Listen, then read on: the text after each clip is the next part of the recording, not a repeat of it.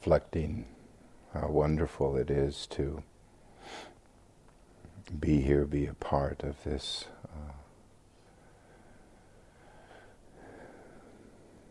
adventure, undertaking, journey of our humanity, our individual respective journeys and our collective journey.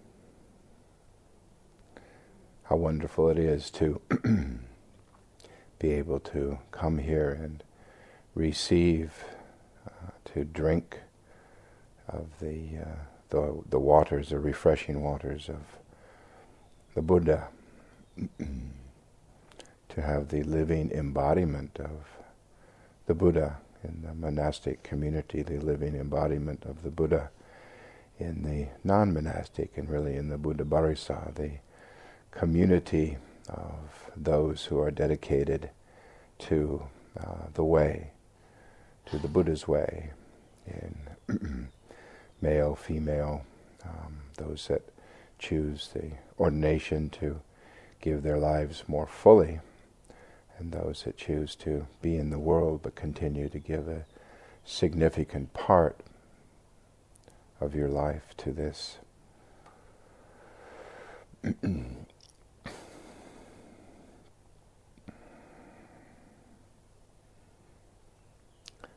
It's been a long journey for all of us. Many of us feel or have felt the kind of the worldly weariness, the tiredness of this long wandering. And the suttas, Buddha talks about that we've been, for many a birth, have we been wandering on this long journey of birth, aging, and death, and samsara, this perpetual wanting, grasping, clinging, becoming, being something else, having something else, going somewhere else. We've been doing it long enough to be truly tired, to want to turn away.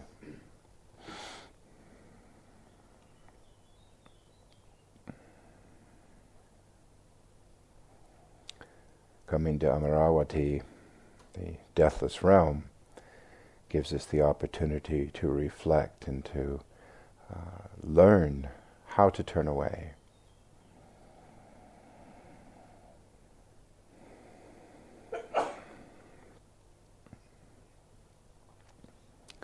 This being the final day of our retreat, could also be the final day of one's life, as we've been learning, reflecting, but it's also the beginning, isn't it? It's the beginning of a new day, another opportunity, a refreshed opportunity to turn towards Sanditiko, what is apparent here and now.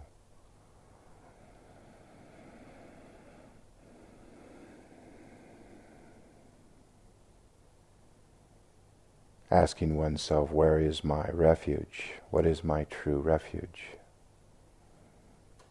And the tendency of habits of grasping, clinging, and attachments is to turn towards the life that we each live. In one kind of blink of an eye, you can think of your living space, your home, the attachments that we accumulate in our homes, what we love, what we like, what we fear to lose.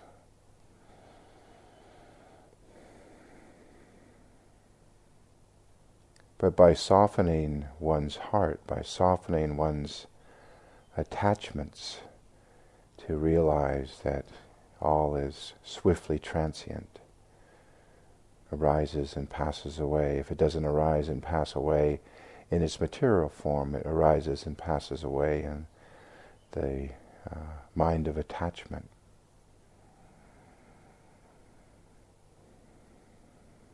There may be a tendency in your heart to think, oh my God, I have to leave today I have to go back to that. What is that? That right now is a construct. It is just simply a thought. The thought then proliferates, my thought, and then what my is as far as the that is. My work, my job, problems that I left and know that I will have to deal with when I return. And already we've lost the wonderful teaching that we have in Sanditiko. But then in that same moment, that's what apparent here now. Mainā, not certain. What's certain is that I have this moment, present moment, and if I can bring forth, sustain that effort to have present moment, be with what is apparent here and now, then I have great inner strength to face whatever challenges may come. So, I learned, and Ajahn Chai used to say, and it was something I was fond of, quoting him, is, when you leave, apraput by nam de, apratam by nam de, aprasong by nam de, is the colloquial vow. Don't forget, take the Buddha with you when you leave. Take the Dhamma with you when you leave. Take the Sangha with you when you leave. And in reality, it never was anywhere else. We've always had it. We've always been with the Buddha, the Dhamma, and the Sangha. How wonderful. So there is no separation from that. That is the Sanditiko, isn't it? Our true inheritance. One's true inheritance, the human inheritance, to live, to have a human birth, to be in this moment, in this place and time. I think I heard 10 million people live just 45 minutes or so away in London. What percentage is the 50 or 60 people here of that 10 million? So I feel quite special with that. That's how wonderful that I have cleared enough dust out of my eyes to want to be here, and each of you the same.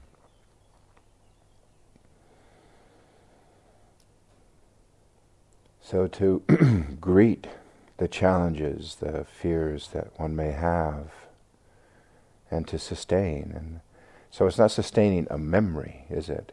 A memory arises and passes away.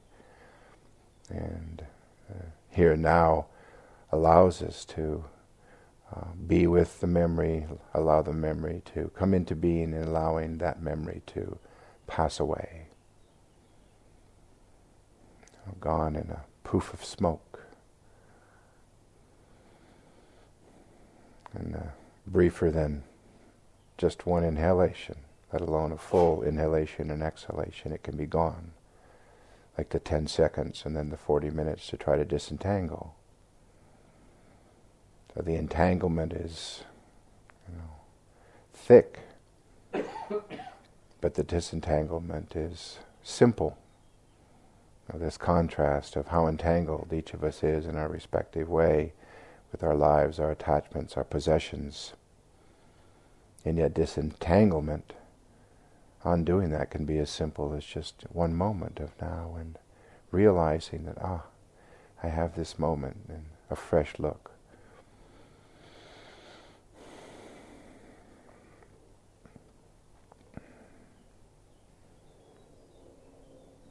So be brave, be bold, be courageous as we depart, as we leave each other. And each day we've been here, we have many moments of coming together and separating.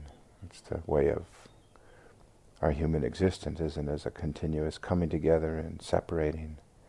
How wonderful to see you, my friend. And then we have to say goodbye, for as simple as turning to go visit the loo, to going off on a day of work, whatever it is, that we constantly have this continual, perpetual coming together and separating, is a wonderful reflection that realizes that it's never sure, we're never sure if I will see you again. I hope in my heart that I see each of you again. And I'd like to think that you'd like to see me again too. But we don't know for sure if that will happen. But what we do know for sure is that which has the nature of arising has the nature of ceasing. And that what each of us takes away from this experience is a part of the whole, isn't it? And that part of the whole really is the whole. It's the connectedness to the whole, is to allow to dissolve that barrier that one creates between self and other. So if I don't allow, it's like the letting go, isn't it? To not pick it up in the first place. So your heart is my heart. My heart is your heart. We are one heart. We are one voice. The collectedness, the big collective of our humanity. Breathing the same air, the same blood running through our veins, the same heart pulsating, creating the life force of blood so that the body can sustain itself.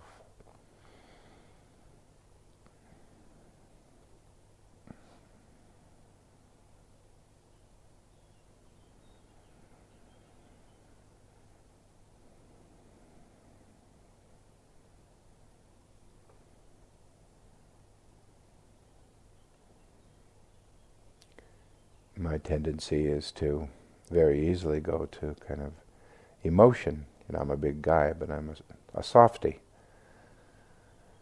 And to have separation, contemplate separation, can bring sadness. But I think it's a natural sadness because we are connected and we feel love, we feel warmth, and we want to draw close to that. So I think it's natural to feel that, and how much more so when one of our own parts dies, goes away. They're no longer there in the body. All those that we know that have died, and yet in a moment we can reflect on them, remember them, love them, care for them in this moment, because they've really not gone anywhere. The memory is there. So in that uncertainty or in that anicca, there is a kind of permanence, isn't there? And that sanya, and that recollecting that person is kind of a part of who we are. We've taken a little piece, just like each of us has pieces of the earth, the elements. So we're blended together, we're woven together. This kind of wonderful tapestry of humanity.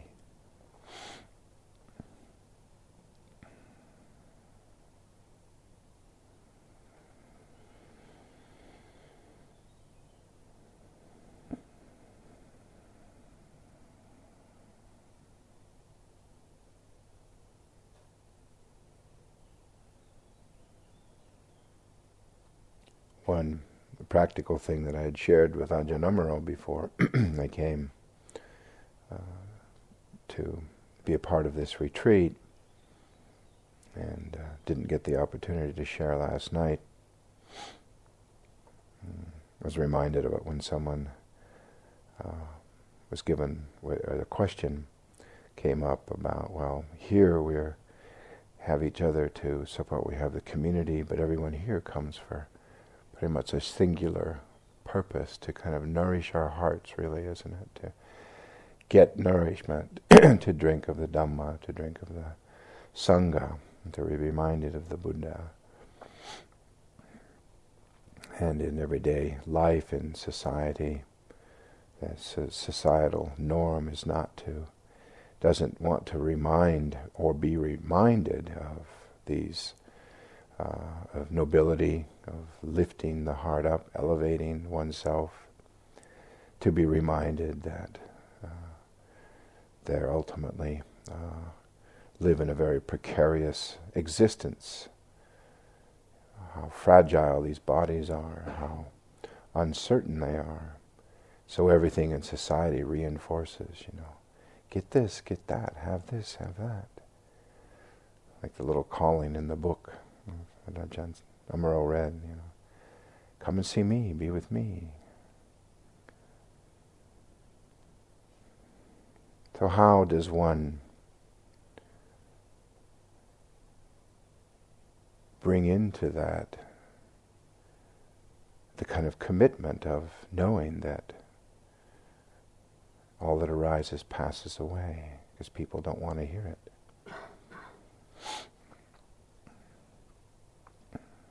And when we first started talking about the death experience, I Googled death rehearsal.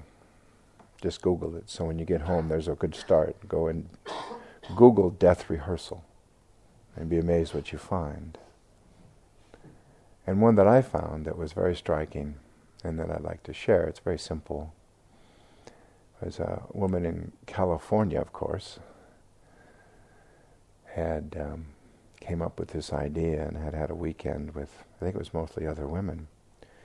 And I don't know how familiar folks are here in this country with the AA model, recovery for alcohol, drugs, and things. I know it exists here. But when one comes to, AA, it's always just first name and sit in the circle and people, hello, my name is Joseph and I'm an alcoholic. Hi, Joseph. Welcome, Joseph. So she took a spin-off of that, which is quite wonderful. And I was reflecting, I think, well, there's two versions. I'm going to give you the English version first, and then I'll give you the American version, my own English version, and the American version. So, and you can practice this. It will take a little courage, but I think you can pull it off. You can pull it off with your friends first. So, you can practice with them. And find the suitable time and place. But when you meet somebody anew, and they say, "Oh, this is Joseph," or Joseph, "This is, Sally." "Hello, Sally. How do you do?" And say, or they don't say the name, and so you say, "Hello, I'm Joseph, and I'm immortal."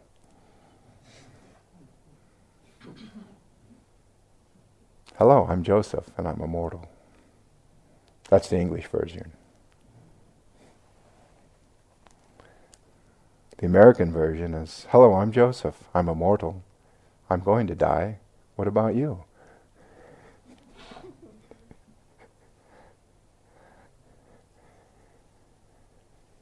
So even if you're societally restricted by how you might express that, you can do it yourself. You can say, "Oh, good morning, Joseph," to yourself. "I'm mortal. I am going to die."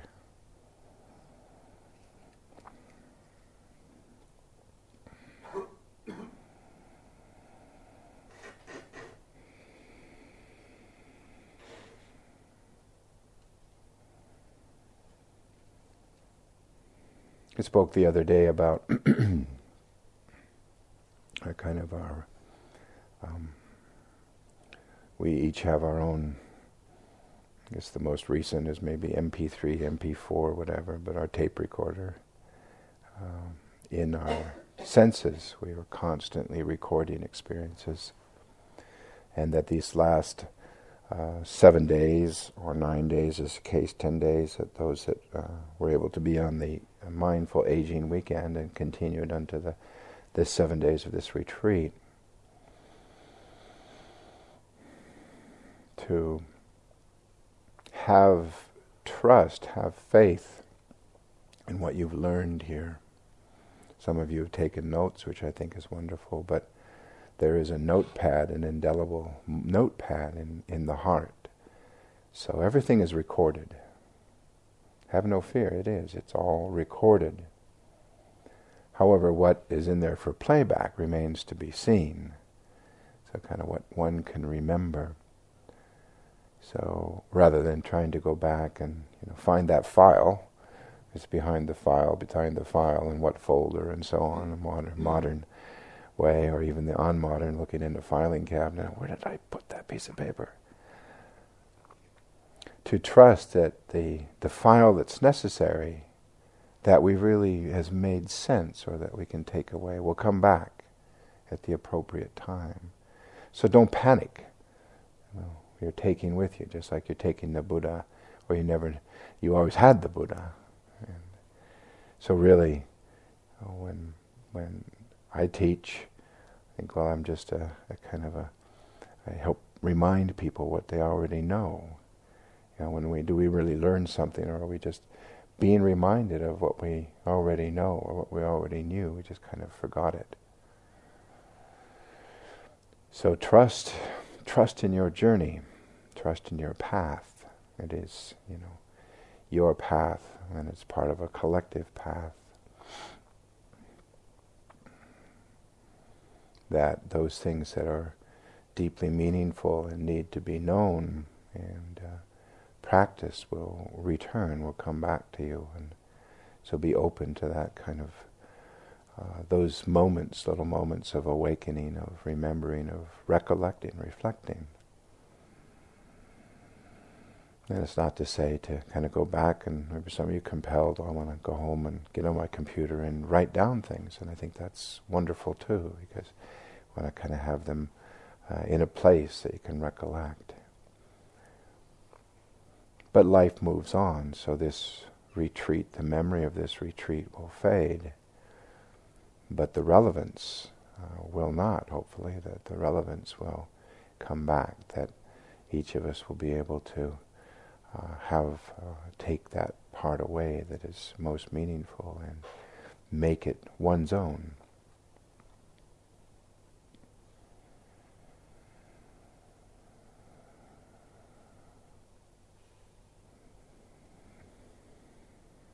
And I hope I have the opportunity to greet each of you before you leave, look you in the eye, learn your name if I don't already know it, and look into your eyes and meet you as a fellow on this journey.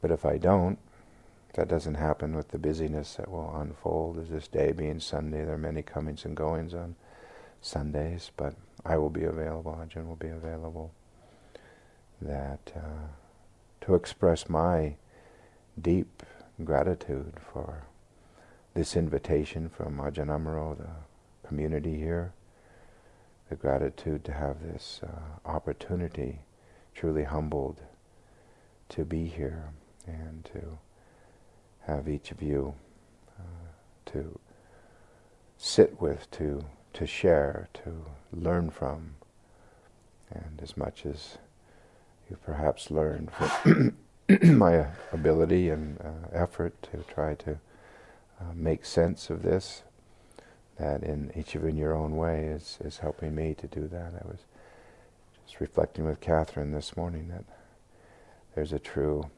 international community here at Amaravati, and it's so lovely to be reminded of that. And so easy to be, feel kind of separate. So we have this collective of people from all walks of life, from young, old, man, woman, and so on, and come together. And that one thing brings us together, the desire in our hearts to be free of desire, to be complete, to whole, to kind of come home, to return to our true inheritance. So thank you, thank you, thank you.